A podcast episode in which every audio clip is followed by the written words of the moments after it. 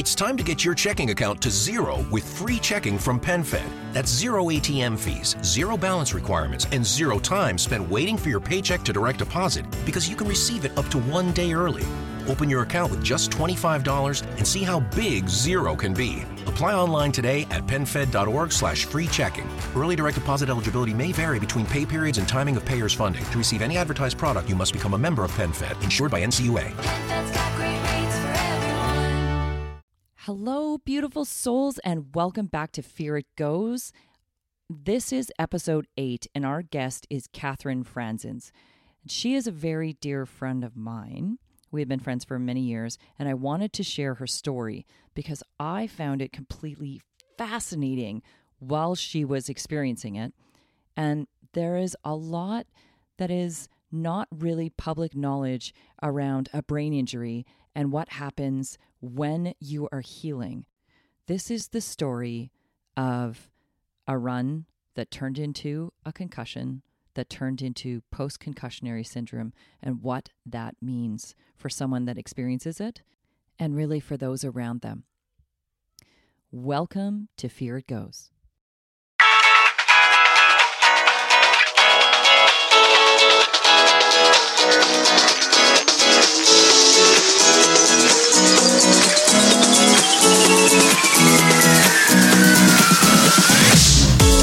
Welcome to Fear It Goes, the podcast all about taking your fears with you and doing it anyway. I'm your host, Brandy Taylor.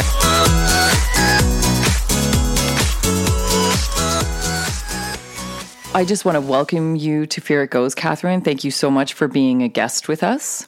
Your story is quite an amazing story that I'm very excited to share with the world and why it's important. Let's begin with what happened.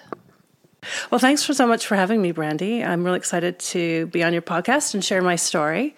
Uh, I think the best place to start is maybe the time pre- just immediately preceding the fall and, and, where I was. So I had kind of worked my way to a management position in the corporate world. I was a mom, was trying to write on the side.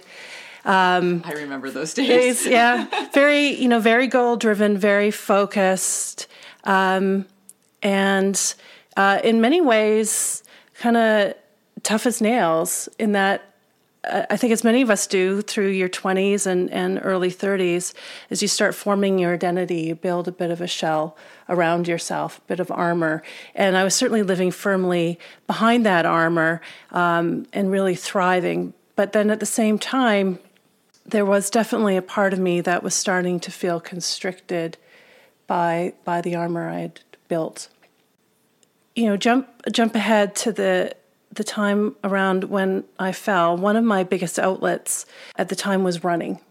We had just been on a vacation, which one would think would have provided some relaxation, but actually um, uh, it was kind of the opposite. We had a great great time, but traveling with two kids is stressful. I was anticipating going back to work. Didn't they also, didn't one of them break their foot or there was some sort of incidents that had happened right around that same time? Yeah, so actually on the vacation, um, both kids had injured themselves. One had fallen in a hotel room and broken his nose, and the other had fallen at the zoo and broken his arm. And that precipitated us making a rush trip from Seattle to Calgary home in one day with a nine year old and a six year old hence the the not coming home feeling rested and, and relaxed. And then also anticipating uh, coming back to work. So i had just been promoted to a senior manager position. I knew that after this vacation i was going to have to you know pull on my big girl pants and really get a few things done i had been given a little bit of runway to get uh, up to speed, but that run I had run out of runway, and so this vacation was kind of the turning point. Now I had to start proving myself in this new role. So I was anticipating that, and just all kind of the busyness that comes with that. Feeling cramped, feeling tired, decided that I needed to go out for a run. My husband had to go driven to the airport later in the day, so this is my little window of opportunity to get out and blow off some steam. So the run starts as normal, um, I have a set little 5K route that I used to do and covered kind of the first K like normal, started to feel my body relax, was getting into it, was getting lost in my thoughts. And And that's actually really where my memory of the event stops. So I had stepped out onto a, a bridge that I cross. I don't really remember what happened after that, so I had lost my memory. But first thing I remember was kind of blackness and not knowing where I was in time and space for like a brief second. And then the next thing I remember was the sound of my head hitting the pavement. Then I remember coming coming to, I don't know how long I was out, just a couple seconds, I think, literally going from being flat on the ground to upright in a second. Like, not, you know, just one of those, the adrenaline kicks in, you bound up, you don't know what happened. And standing there in the middle, I'm now three quarters of the way across the bridge, that, trying to assess what had actually transpired. I was torn up. So, wait a minute, I want to understand this. Did you just say that you got up, as in started walking? Yeah. Okay. Yeah, yeah. I was literally, yeah, it was again all adrenaline, all, all shock. Mm-hmm. Yeah, and there was no, you know, picking yourself up. It was literally prone, upright just boom. Wow. And then kind of doing that body assessment, what just happened. So I had torn all of the skin and, and uh, tissue off the front of my knee, like almost down to the bone.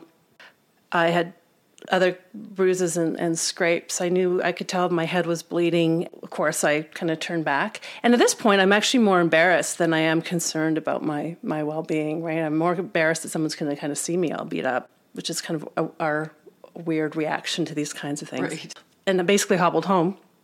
Came home, my husband was in the shower, go walk up to him and and was really just making a joke of it after all the incidents that had happened on the vacation. It's like, can you believe it? One more thing. Uh, and just started addressing kind of the surface, the surface wounds. So cleaned cleaned myself up, bandaged myself up, and and then proceeded with my day. You know, it was a kind of a typical kind of day. We never had a day of just kind of resting and sitting around. So I was driving my husband and his friends to the airport, coming back home, arranging a play date for the kids, taking the other kid to the, the Dragon Boat Festival, having someone come over for dinner, and doing all of that. And again, the biggest worry at that point for me was that my, my knee was in pretty rough rough shape, but just keeping an eye on it and bandaging it. About nine o'clock that night, I, I hit the wall. Um, I just felt like something was wrong and I realized that I probably had a concussion. So I, uh, you know, took the kids in, went to bed. The next day, I made arrangements for the kids to uh, to go to my sister's, so I could just have a day to relax and take it easy. And then Monday, so that was a Sunday, and then Monday, uh, jump back in to work and, and to life, thinking that one day of rest was going to be sufficient to to recover from this. First, it kind of felt that way. So, what's interesting about concussions is there's two ways that your brain can get damaged. One is the immediate effect. So, kind of like a bruise or anything else, you hit it and immediately you've got uh, injury. the injury. The other way, though, that your neurons can get damaged is that you damage the coating on the outside of them, the fatty coating. And that takes a lot longer to take effect. So, what basically happens is you start starving the neurons and they slowly degrade. And that was what happened to me. I had the immediate damage, took a day, recovered from that. Probably wasn't enough, but you know, at that time in my life, I was of the mentality of you don't stop because you're sick, you just power through. Right? It was a badge of honor to never take a sick day. You just powered through whatever it was that you were going through. Um, I so often wonder why people think that that is such a badge of honor to not take a moment to care for self. It's a, it's something to think on, peeps. something to think on. Self care is very important. Oh, absolutely. You know, and this is really a big story about self care, right? And so many of us do that. We don't take the time. It, it, becomes the more I can do, the more I can cram in. And the things that we call self care really aren't, right? Exactly. Things like, like the only thing I was doing that was anything related to self care was the running. Yeah. But, you know, part of that was an outlet because it was also it was tough to run. It was cool to run. You know, we feel like we have to exercise. It's one of those things on the list of things that we have to do sometimes that we don't necessarily just do for ourselves. So as a month, uh, about a month started, as the month progressed, started having weird experiences. Again, it was really sluggish. for the first two weeks. You know, in retrospect, obviously, I was recovering from that initial part of the concussion, but just kept trying to work through it and just kept saying things like, gosh, I can't get out of vacation mode. I just can't get my head on straight. And then all of a sudden, I had a week where I was on fire. I had so much energy, everything was just bright and shiny. I was getting stuff done, just focused. Couldn't believe it. I hadn't felt that way in years and years and years. But then as that progressed, things just got kind of strange. So sounds that I'd hear every day sounded brand new. I ate a strawberry, and part of my brain recognized that I was eating a strawberry, but part of my brain that processed taste was like I was tasting something I had never eaten before. So kind of exciting. It, it sounds like it was kind of a bittersweet moment. Those were kind of interesting days. Um, it was kind of like, well, geez, if this is a concussion, this is fun. I can deal with it, right? Things are brand new. so bad, yeah. Um, but of course, it didn't stay there. Things just kept degrading and degrading and degrading, and almost every sense just became um, over overstimulating. So that this is a brand new taste. All of a sudden, overpowering. The light was overpowering, sound was overpowering, and slowly my brain just wasn't able to process all the stimulus around me. Again, in my mentality of powering through, kept trying to work.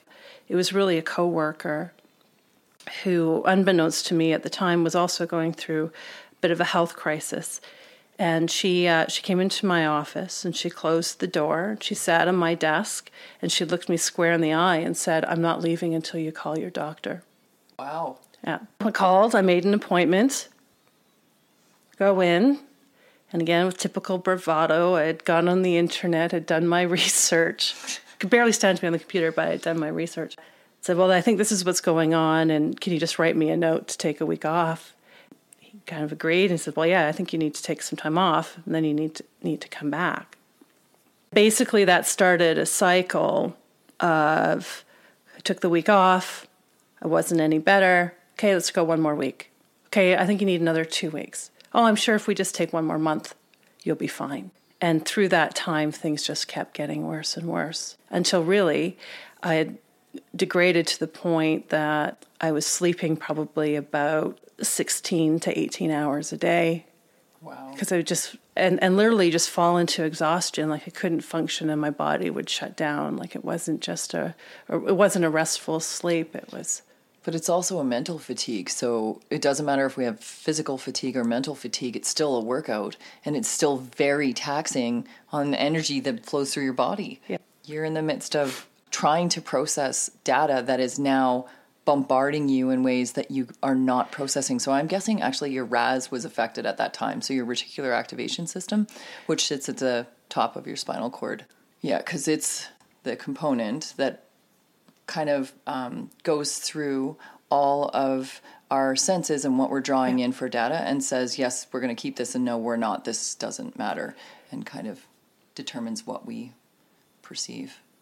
Uh, that would make sense. That's very, very likely. I'm um, certainly my in later testing that was done, um, my vision was largely affected, and mostly how you're again not my ability to I- intake vision, but your brain's processing of vision, and right. you know what I didn't appreciate, and I don't think most people appreciate. We take our vision really for granted, is that. Um, our eyes are basically just bringing in raw data and there's so much processing in terms of what we see. This was months later, but you know, one of the things that really hit home for me is I, I wasn't able to because of my my visual processing um, wasn't working properly. It was anything visual was very exhausting, and so I wasn't able to look at a computer screen, watch TV, or even read for for quite a long time so to occupy the time, one of the things I had done is uh, hung a bird feeder outside of my my front window and watched the birds. But what was interesting is think think about watching a bird fly normally. It's a very smooth. You just see them kind of move smoothly across, right. which isn't actually the case. That's our brain. Our brain makes that motion seem smooth. And so my brain wasn't processing it the same way. And I actually could see the, each flight of the wing and the whole body of the bird move. Shifting. And um, it's a very, very jerky, discombobulated, not smooth or grateful, graceful process that we actually are used to seeing. But again, that's, that's, that really hit home for me how much work our brain does to sort of smooth things out and process what we're seeing versus just and that was the same reason looking at a computer screen was so taxing is screens aren't static. They seem static to us but they're actually constantly flickering. So if you watch a computer screen for example on on tv um, and you see how it's always flickering it's because the the um, the secondary camera is picking is slowing down and picking up that part that our brain normally filters out I would imagine that sound was also an issue because our ears pick up a lot of data and we process, okay, we don't need to pay attention to this sound, but we do need to pay attention to this. And I can't imagine how that would have been in those moments either. Yeah, completely overstimulating. You know, I tried to go to one of my kids' hockey games and, you know, this the sound of the buzzer would be excruciating. It was excruciatingly painful. Literally, you know, I'd find myself curled up into to a ball every time the, the buzzer or, or some sort of loud sound would go off. One of the gifts you gave me through this process was um, your sharing of how things were moving around in your brain. So, when you were experiencing certain things, you described it to me so well, and it really set a lot of things in motion for me. And I want to thank you for that. And what I'm referring to is you said at one point, you're like, I close my eyes and it's like watching a movie, but it's clips and it just is clip, clip, clip, clip, clip. And I can feel things moving around. And yeah, so there were, well, there's a number of interesting things that were happening in my brain, um, particularly as I laid down and went to sleep or tried to go to sleep. And I, I mentioned before I was sleeping a lot, but it wasn't our normal type of sleep was a very my brain was very active at that time. Um, i actually wasn't it wasn't restful. And often you know it was, and it was very intermittent. So I, I would wake up a lot in the middle of the night and, and roam. But weird weird things were always happening in my, my brain especially at right at that period where i started to fall asleep. I could actually as i was lying there um, and often I'd be lying down in a dark room because I just couldn't handle any more stimulus. And, and the only thing I could then focus on was kind of what was going on in, inside of myself. And as I fell asleep, I could literally, it was like a series of switches, you know, that your body kind of turns off. You could feel the different different processes happening that put us into sleep. But again, they were happening at a different speed than they would normally. Normally, when we lay in bed and we fall asleep, this all kind of happens at once. But I feel like okay, here the switch that causes you to stop moving and almost be paralyzed has gone off. The the the switch that slows down your breathing has gone off, but then that last switch that would put me into sleep wouldn't go off. So you'd almost you'd be lying there with your body basically in a restful state, unable to move, shallow breathing. Um, it was almost like an out of body experience. There's actually a name for it, which is eluding me at the moment um, but it's a known sleep disorder. And then there was it was a series of memories. It was mostly from I don't know, probably about 17 years old to my mid 20s.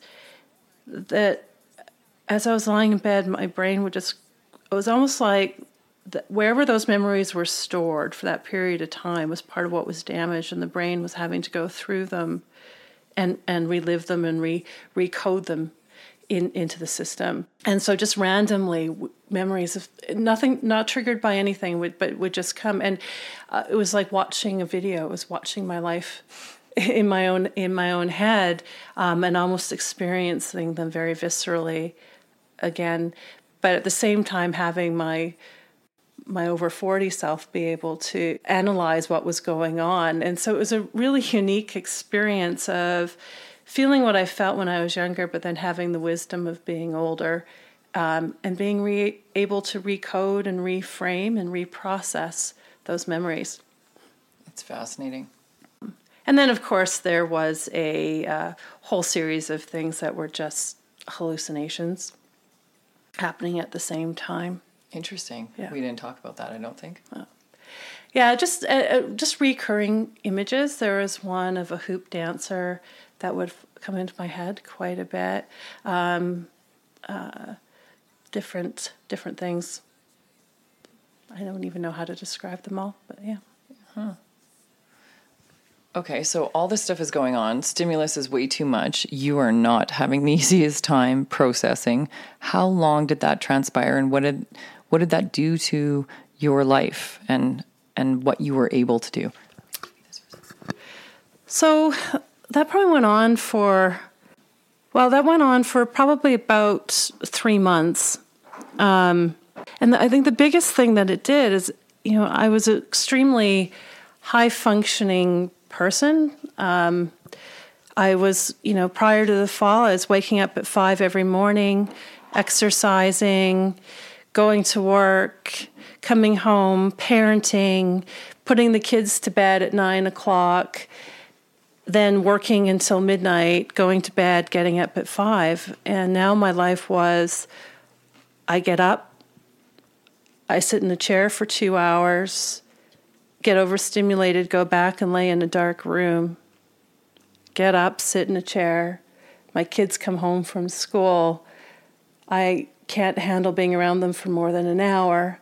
My husband has to do the cooking, the cleaning, the parenting, and um, I'm basically living the life of a house cat. You know, my big hobbies were reading, writing, uh, can do any of that. And uh, it was a complete disillusion of myself and my identity. I think it unscrambled your identity and really made you kind of reevaluate what that was. It did. So, and and the reason I brought up armor at the beginning is because all of those things that I built as my identity, my outside identity, not who I was at the core, but my outside identity, one by one fell off. And all that was left was what was ever that mushy part that was me. But I do very distinctly recall one day sitting in the chair, probably feeling sorry for myself, but realizing that I'm still here. Whatever was at the core, me, the real me, still here. And one of the biggest things that had driven my life up until that point was a belief that my worth was based on my contribution. And I'm not proud to say, but my belief of other people's worth was on their contribution. Contribution in what way? Uh, to society, to the world, to life. So I really believed that we owed the world something, that we take a lot of resources from this planet to exist. Mm-hmm. We take a lot of resources in our society from other societies to exist. From each other. From each other. And that we have an obligation to give back. So it wasn't, you know, it wasn't a completely selfish thing, but it was also not recognizing the inherent worth of ourselves.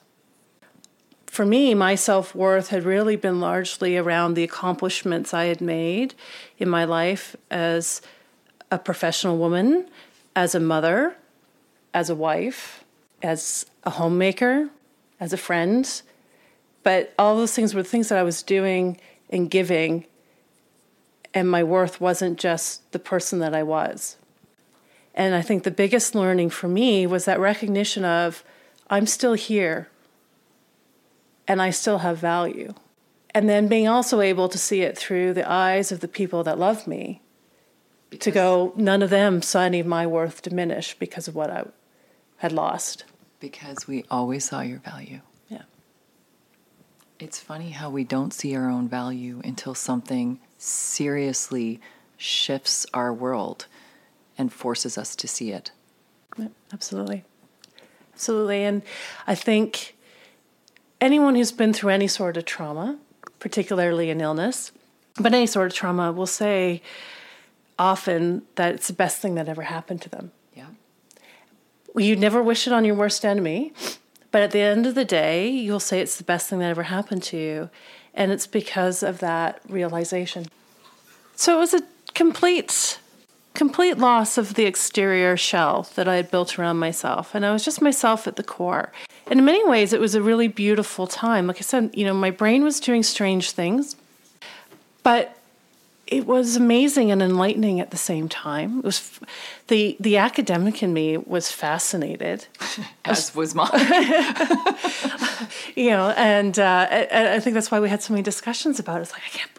This is just the weirdest thing. Let me explain to you. I was learning so much, but it was also a very difficult time in terms of, uh, yeah, dealing with that loss of self and, and identity. So this went on for about three months until, and things started actually seeming to improve. I was actually hopeful. This is right, right around December. I was really quite hopeful that by the new year I might actually be in a place where I could maybe go back to work things were starting to get better. I was managing better. Had, but it was a lot of good days and then bad days, good days and then bad days. It was on the cycle.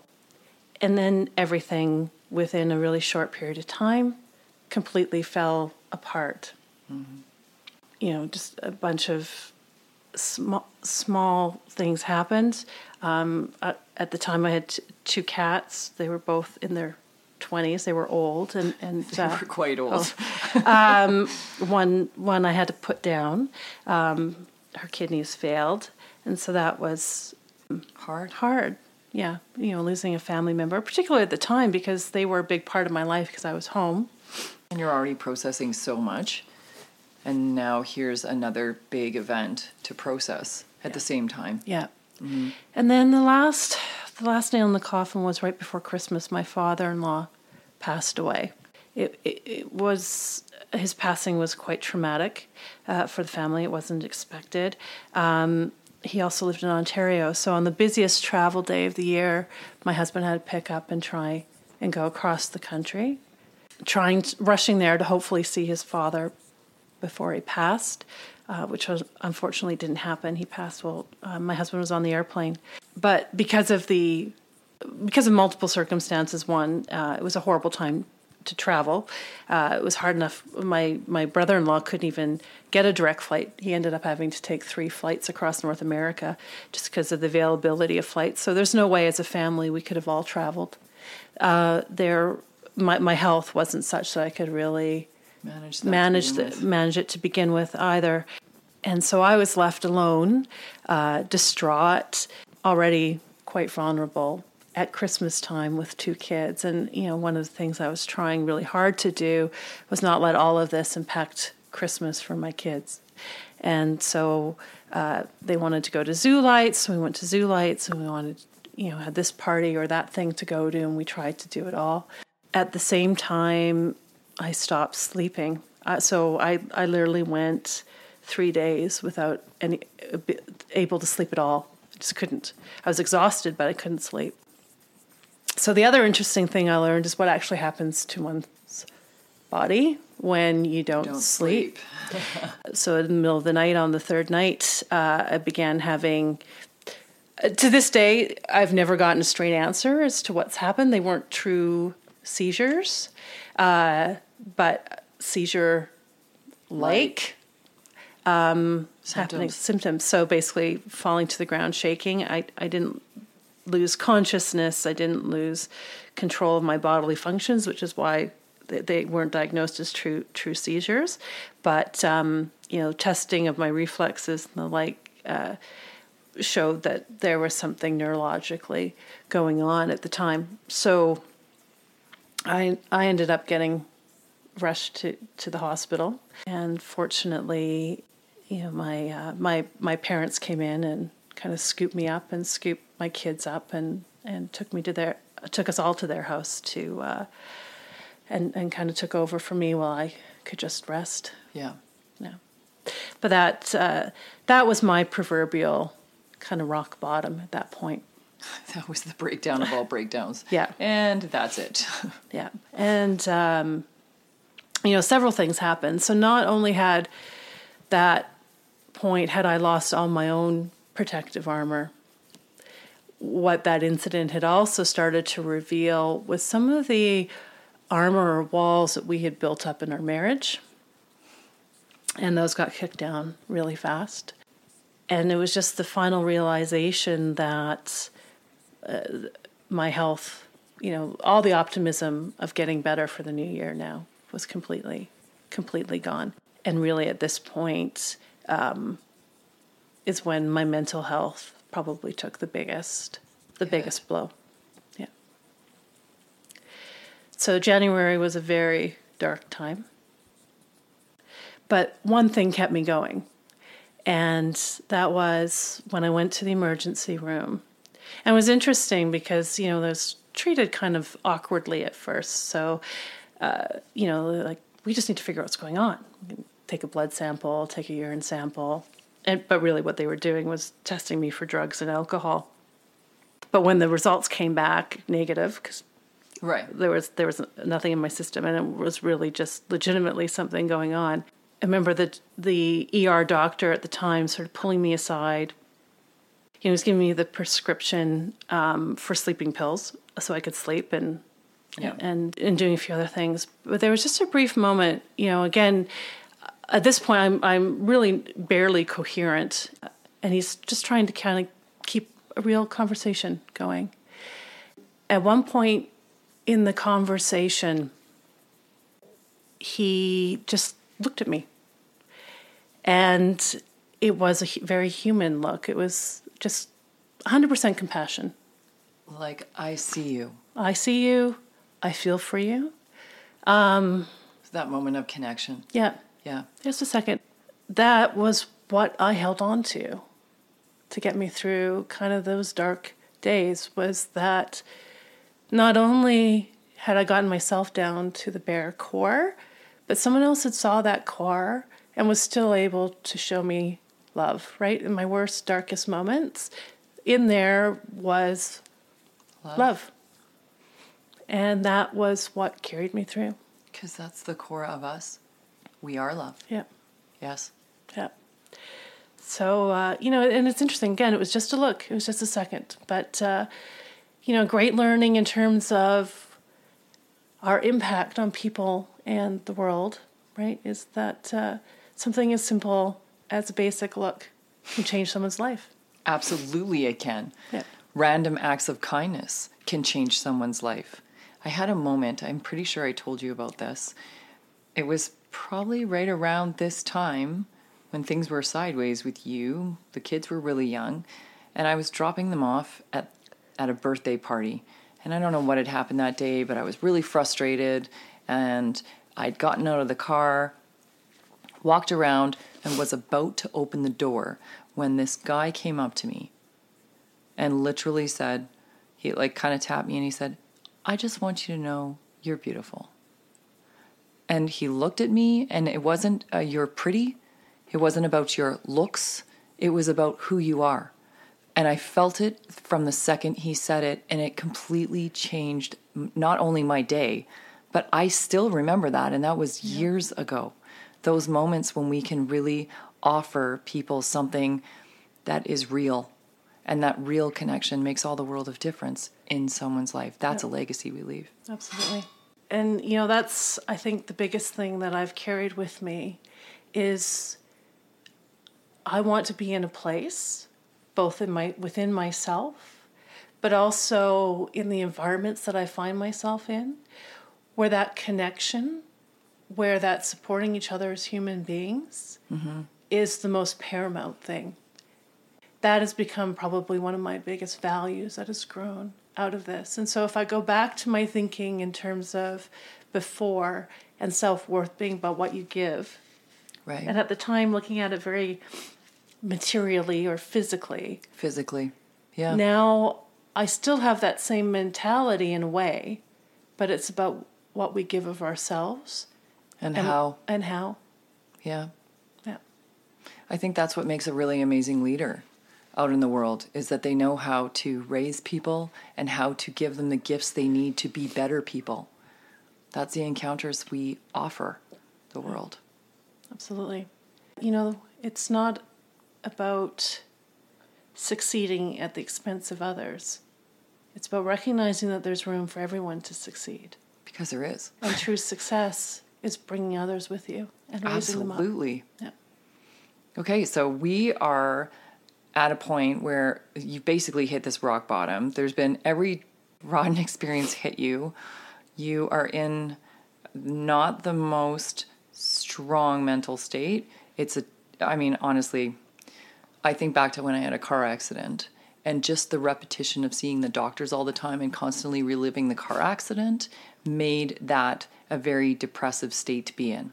And people fall into these depressive funks um, very often after an injury or an illness that's serious because it's constantly reliving it. And so all you're doing is just constantly reinforcing this terrible moment or terrible experience or terrible event that's hit your life and not seeing the other sides of life.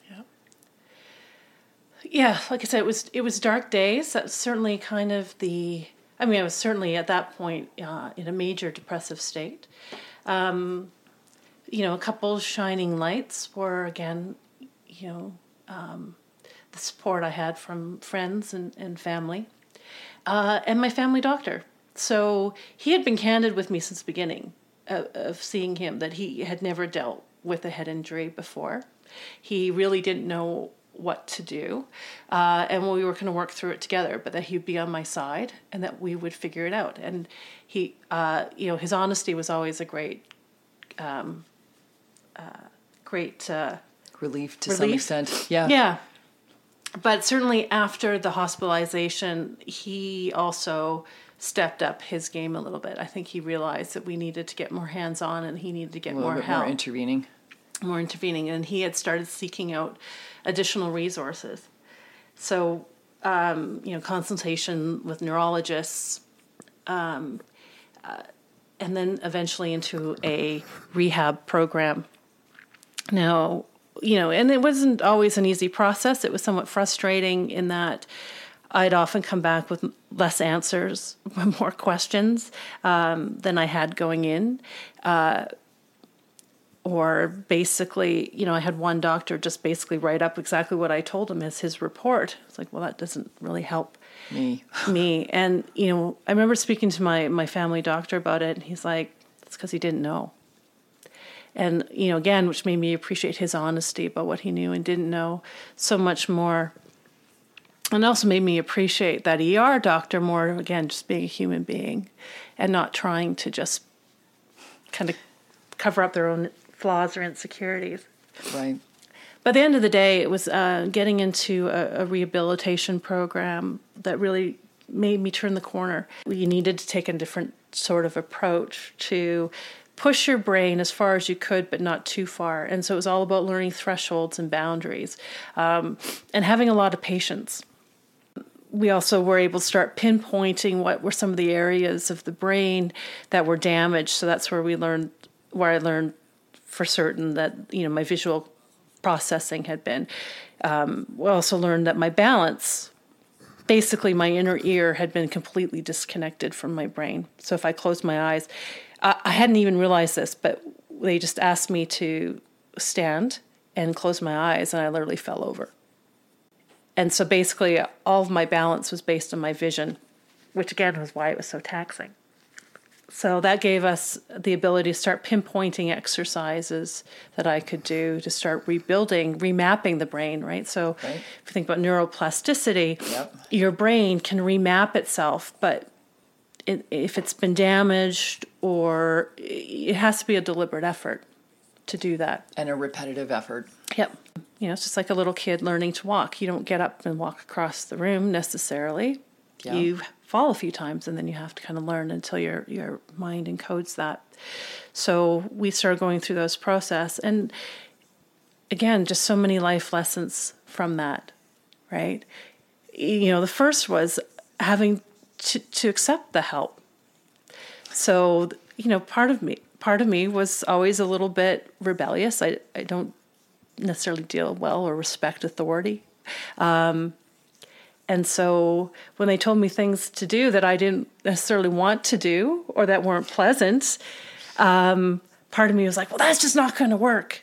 Uh, and I would get angry. I would get so angry, um, you know, within my myself and my own. And I'd I'd be stomping around my house, and I'd be going on little mini tirades. I was practicing what I was going to tell them, but why I couldn't do it. And this was just unreasonable. And then, you know, before my appointment, it would just sort of hit me going, they're just helping. They're just telling you what you need to do. Right. And you can accept it or not, but it's not going to change the fact that that's what they're going to tell you to do. Right. And you getting angry isn't going to change it. But you know, it's all just sort of the process that we have to go through. It's not really going to help you either. It's funny the way that we come across something that we fight. In this case, you felt you didn't need to do these things, and how we justify it to ourselves, even though we know it's what we need, Need to, to do, do. to help ourselves. Yeah. It's like going to the gym. It's like saying, well, I can go to the gym tomorrow instead of today. I use the gym just because it's a simple example, Yeah. but I can go tomorrow instead of today, or I don't really need to go today, or I, I whatever. We Yeah. come up with excuses, even though it's something we actually really need to do for mental health, or it's something we do for, absolutely. you know, It's about having the it's about building that growth mindset and getting out of our fixed patterns about what we can and can't do. And you know, the the best example I have and someone I know who's struggling with being lonely and yet won't go out or join clubs or volunteer Right. or do get out there and do things because well I'm not the type of person that does that. It's like well then you're going to be the type of person that's home and lonely. Lonely. Because perpetuate that's the same what cycle. you need to do. But you know, in all fairness, we all have to sometimes go through that whole emotional cycle to get us to the point. we absolutely have to go through the emotional cycle. It just depends on how long we choose to go, through Right. that. Yeah. Yeah. So yeah, huge, you know, huge interesting kind of process there. The other and the one that's carried through for me, a big one, is that progress is made in slow and measured steps. We live in a world of instant gratification. You have a headache, you take a pill, and it's supposed to make you better. And, you know, certainly when I, part of my anger, I think when I stepped into rehab and going, what, you mean I have to do all this stuff, was just sign me the prescription that's going to make this better. But there isn't one, right? Um, but in real life, in, in, in reality, everything happens in slow, measured steps, particularly anything that's growth based, right? You have to take them as they come, and that it's not a comfortable process. That is growth. Growth is never comfortable. Uh, and, you know, subsequently, you know, I've gone through growth in other areas because after, you know, you lose all your armor and you get will yourself down to the core. To exist in the real world, you have to build some sort of buffer emotionally, right? right. and um, and and build a new shell, I suppose. And I'm I'm sure sometime down the road I'll outgrow that shell and go through another process of sloughing it off and building a new one. But it that process was also slow and measured and horribly uncomfortable, and you wonder if you're getting anywhere until one day you emerge and you're like, I think I'm better. I know that when you went back to work, that was a big. There were a lot of questions around whether this was what you wanted to do anymore, or if there was the same. It was rewarding you from a deeper level, and what you actually wanted to do with your life. Because I know we had kind of talked about like I don't know if this is this is really giving me the satisfaction anymore that I want, or that I'm able to draw from this what I'm looking for because my viewpoint has changed. Well, really, what it was was there's a dissonance, and I, you know, I theorized a lot about what what was causing that dissonance. Um, at the end of the day, you know, I thought I turned a lot of it inward. That's kind of unfortunately one of my patterns that I've had to learn and, and learn to break. Is uh, I something goes, someone does something wrong to me, wrongs me, I'll blame myself. I should have seen it coming. I should have this. I should have that. I should be smarter than them. I should have preempted it. I should whatever. Instead of just leaving the, you know, okay, they did this for whatever reason they did what they did. Right? You know, forgive them, forgive myself, and move on. And move on. Um, so there was a lot of questioning of myself, of my abilities. Uh, and of course, after all of this, I didn't know.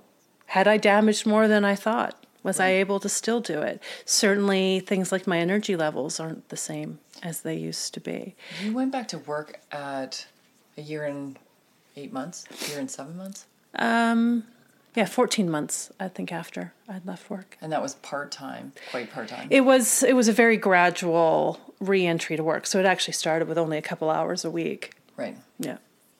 And so it was probably another six months of gradual before I was working full time.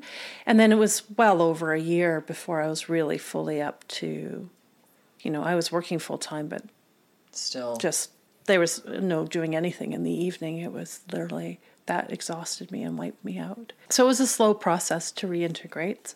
So that was the focus at the beginning. But then after that, I think at the end of the day, what I realized the dissonance is again, my my worldview had changed. Mm-hmm. Right? Um, it wasn't about your material accomplishments. It wasn't about how much you got done in a day or how productive you were. Priorities shifted. And so what I th- what I found was the environment. At the end of the day, what it was was that the environment that I was in, in terms of the culture in the corporate corporations that I was in, wasn't aligned to my inner values, which had changed. And so, what had worked for me before, where I could prove myself by getting more done than other people, by being competitive with other people, wasn't how I wanted to operate anymore. But that's how those companies operated. Right. Um, and so, it was about finding a place where how I, I could still succeed, but in the way that uh, that matched who I'd become on the inside. I don't know if I made a mistake. It's things happen. Things happen sometimes for a reason. You know. I think they always happen for a reason. um, and I'm not a huge believer in in in uh, in in fate or those types of things, but whatever drives us to do something happens for a reason. So I'd made a, sh- a shift. I basically jumped out of the frying pan and into the fire. Uh, you know, I went from one situation that was causing dissonance to another situation that caused dissonance. But in the beginning, it seemed more like an alignment because I remember the discussion we had when you were first entertaining the new position.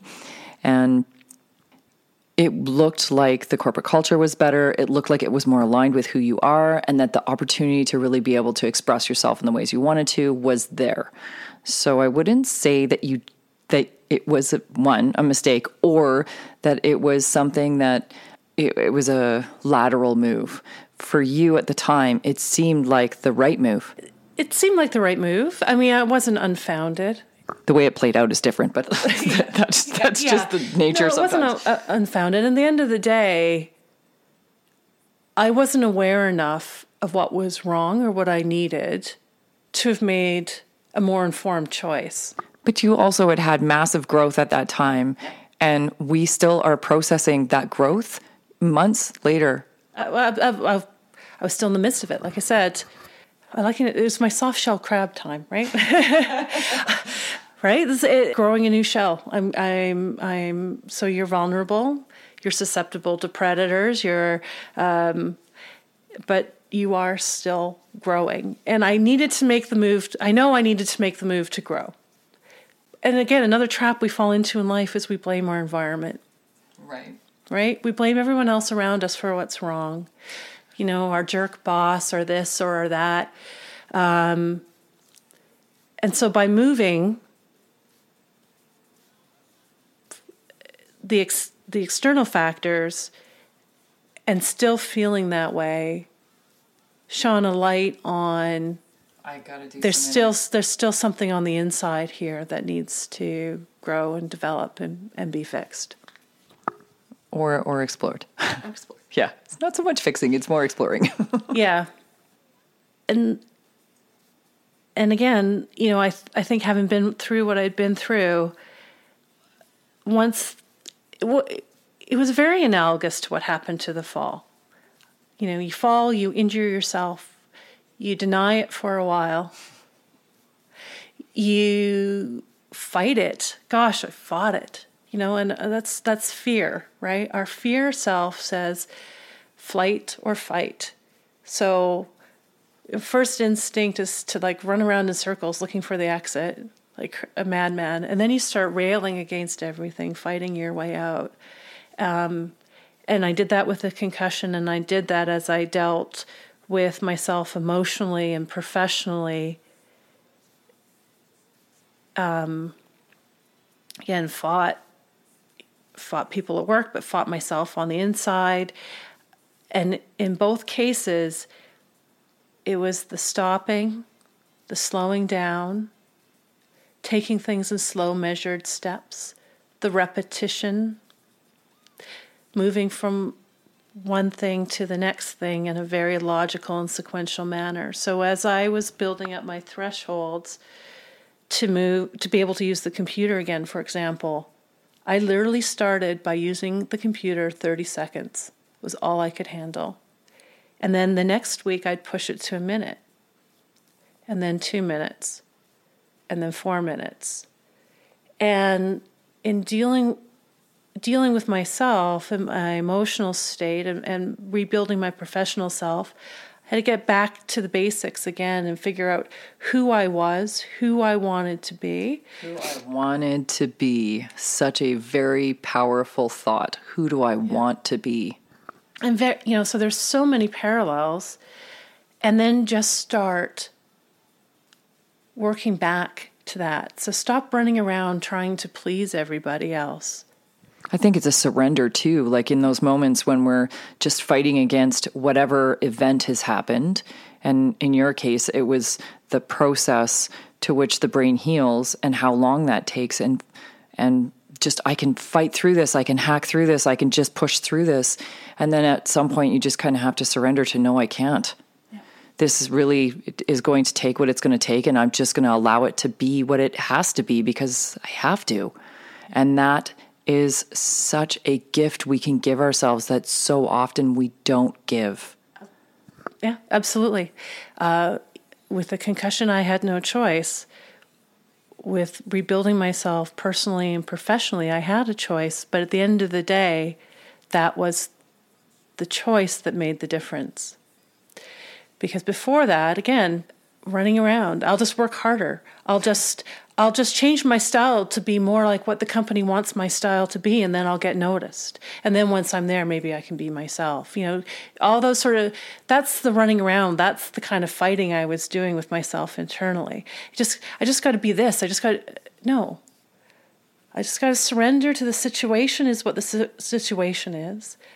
I need to trust in the value that I bring and the way I bring it, and who I am, and who I am and let that speak for itself and let that evolve.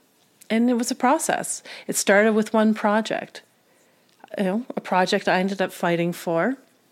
And then when I got it, I made a vow to myself that I was going to run it in the way that was authentic to me. Beautiful. And I had to let go of and surrender to. This isn't about an FU to the people who told me my way wouldn't work. This was just about me doing it the way I knew it needed to be done and let go of what they thought, good or bad. Mm-hmm. And it worked. It worked better than anything we'd been doing up until that point. This is what happens when people bring authenticity. We have an opportunity to really bring something so special instead of trying to be someone we think everybody else needs us to be. Be authentic, be you, and magic happens. it, it does. And that was so that was the personal and professional turning point for me was to realize that no, I know what I'm doing. I know how to do this and I don't need to try and adapt myself. I and that's not to say I don't take feedback and I don't grow and I don't learn and I don't watch what I admire in other people and and and all of those great things that come with a growth mindset but I also trust what I have on the inside and what I have to bring, and that not everyone will understand what I do because they're not me. Yeah. And that's okay. And not everyone will always appreciate it either. And that's okay. And that's okay. It works. It's not perfect. but it works for what I do. And uh, nor would I now go in and tell anyone this is how you have to do it because this is my way of doing it. Right? It's about doing what works for you, who you are, as you are. You have recently left that last position we were just discussing and taken on a very different role, which is really exciting. So I think that whole process left me in a place where when you open yourself up and you believe in yourself, then things start the right things start to gravitate and come to you. And so an opportunity came my way and I think had it come a year before I don't think I would have been able to grab it the same way. So it's an opportunity. You know, it's new, so I, I can't say, you know, the sheen will wear off at some point. Again, nothing's perfect. But I think for me, the biggest thing was when the opportunity came, I was able to see myself in the opportunity, say, this is going to be a challenge. This is not easy. But you know what? I do know how to do this. I can do this. Taking that leap of faith. Taking that leap and being able to talk to them and say, no, you know what? This is how I think you should do it. And this is why I think I should be the one to do it. Um, and having them go, yeah, you know, we agree.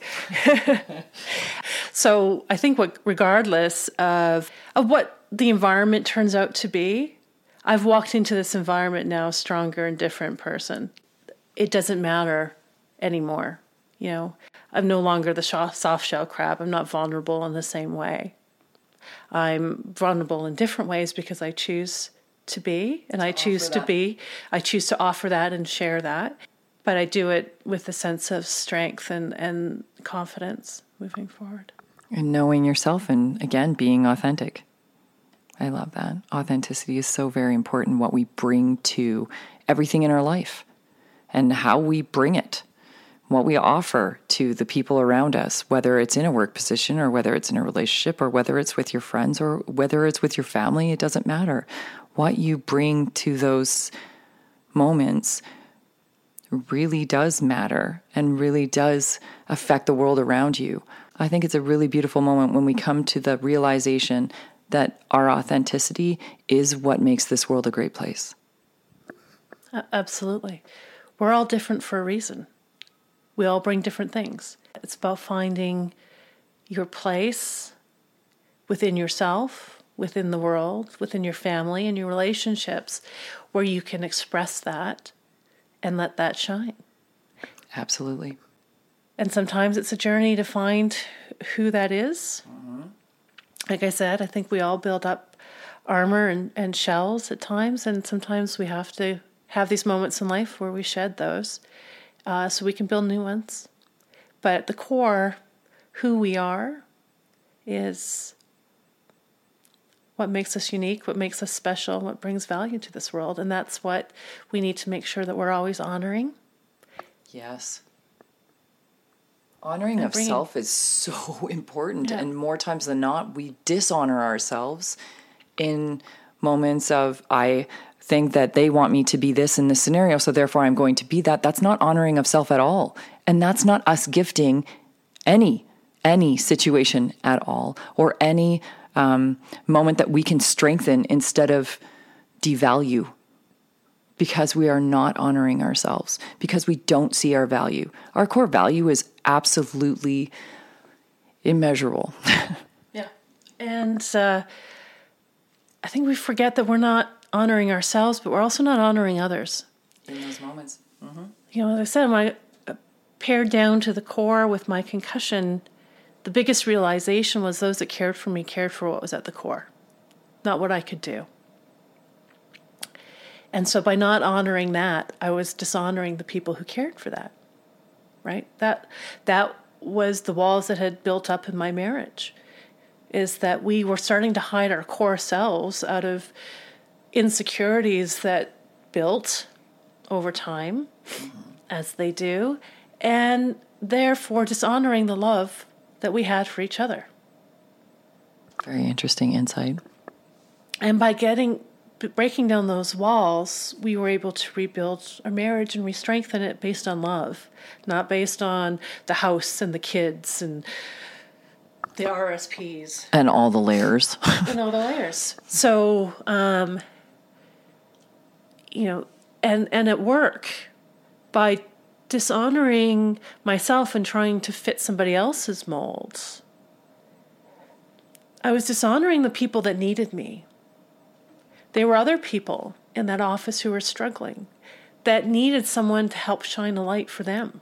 You know, that was one of the biggest things that I had learned was there was once people started talking, once we started opening up, and that was one of the values that I brought was that ability to have those conversations and to reach out and bring people together. Once people had those conversations,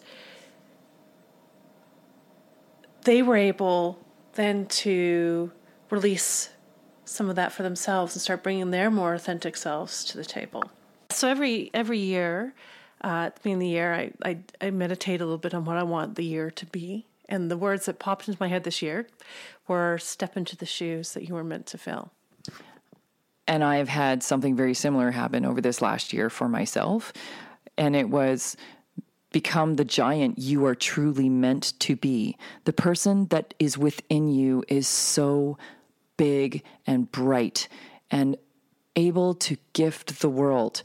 And I didn't want to hide anymore or pretend I wasn't her. Because really, that's all we're doing is just pretending we aren't who we are by wearing our layers and wearing our shells and keeping those on and thinking that's who we are. It's not.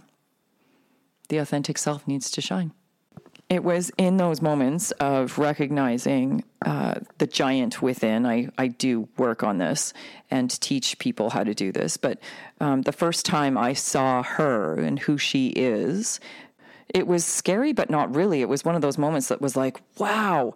But it was also in recognizing the moments when I was really small and why I was hiding and where those came from and how to integrate them into the giant and how to have the giant accept and protect those little parts of you that are your little self in moments when you felt you couldn't.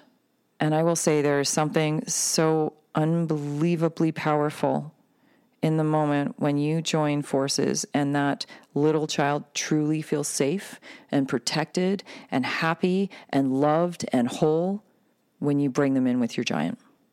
And then you get to go out into the world and really do something powerful. And your powerful can look different than somebody else's powerful. Like I don't look at powerful being one thing or it being something that has to be public or or very, very grandiose.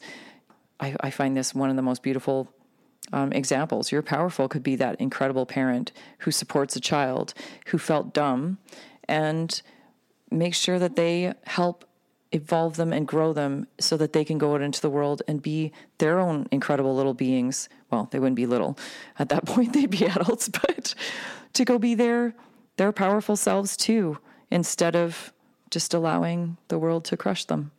That is a big role. What a gift a parent can give. What a gift someone can give by getting up on a stage and saying their truth. What a gift someone can give by standing up in a board meeting and being authentic and really adding value to whatever is being done. It doesn't matter what the scenario is, it's just what we bring. I have a quote that I am going to close this off with. This is my favorite quote of all times. And I've read this a thousand times, probably. I've read this to many. I've shared this with many. And at different moments in my life, different parts of it have resonated. So I hope you get the same insightful experience from this quote because it's so profound. Our deepest fear is not that we are inadequate. Our deepest fear is that we are powerful beyond measure. It is our light, not our darkness, that most frightens us we ask ourselves, who am I to be brilliant, gorgeous, talented, fabulous? Actually, who are you not to be? You are a child of God. Your playing small doesn't serve the world. There is nothing, nothing enlightened about shrinking so that others won't feel insecure around you. We are all meant to shine as children do. We were born to make manifest the glory of God that is within us. It is not just in some of us, it is in everyone. And as we let our own light shine, we subconsciously give others permission to do the same. As we're liberated from our own fear, our presence automatically liberates others. And I want to thank Marianne Williamson for that quote because it's in her book, Return to Love, which is an amazing book, by the way. Um, but this is exactly what we're talking about those moments when our authenticity and allowing ourselves to truly be in that moment as ourselves, we are gifting others the ability to be themselves, to bring what they bring and add value to whatever that experience is in that moment. And when we don't do this, we do dishonor ourselves and them. And it's an underlying dishonorment that also keeps us stuck instead of helps raise us and others up. So, yeah, it's the moments of honoring of self and being true to who we are and the authenticity we bring to everything in our life. And there are moments we're all going to not be in our best authentic selves. there are always going to be moments because we're human. But the more aware we are, the more we are able to actually offer this more and more and more regularly until it just becomes us. So, the next time you come across someone who's had an injury or who's been hurt, give them a little love. We know it's tough. All right, guys, next week we are on episode nine, and I think we're going to talk about lessons because it seems to keep coming up. All of the things that life keeps presenting over and over and hitting us over the head with. Why does this keep happening? Why? Okay, so this is what we're going to talk about. Because let me tell you, my last few weeks have been a lot of this. so, you know the drill. Fear it goes. F E A R I T G O E S dot com. Come check us out. Sign up for our newsletter. I am constantly giving you great details around health, all the things that are going to improve your life. I went keto a few years ago and I talk about things to do with diet, amongst other things. So come check us out at fearitgoes.com. Love to have you sign up. If you are loving Fear It Goes, come subscribe, leave us a comment, rate us. If you are loving us, I would love to hear the details. If you're not loving us, I'd love to hear those details too, because it's the only way I'm ever going to improve and bring you what you really want to hear leave a message at the bottom of our podcast section on fearitgoes.com. There is lots of room to rate all the comments you want, and I get those personally. So that would be really great. And if there's something that you would like to hear on the podcast coming up, please leave it in the comments as well. I did leak to you the last time that I am going to be doing a six part series on sex. It might even become longer. I swear to God, I could do a whole podcast on that. Um, but it is fascinating the way it's starting to develop, and I cannot wait to bring it to you, but that's a few more episodes away. So hold your little panties. All right. Until next week, beautiful souls, thank you so much for listening and have an absolutely extraordinary week.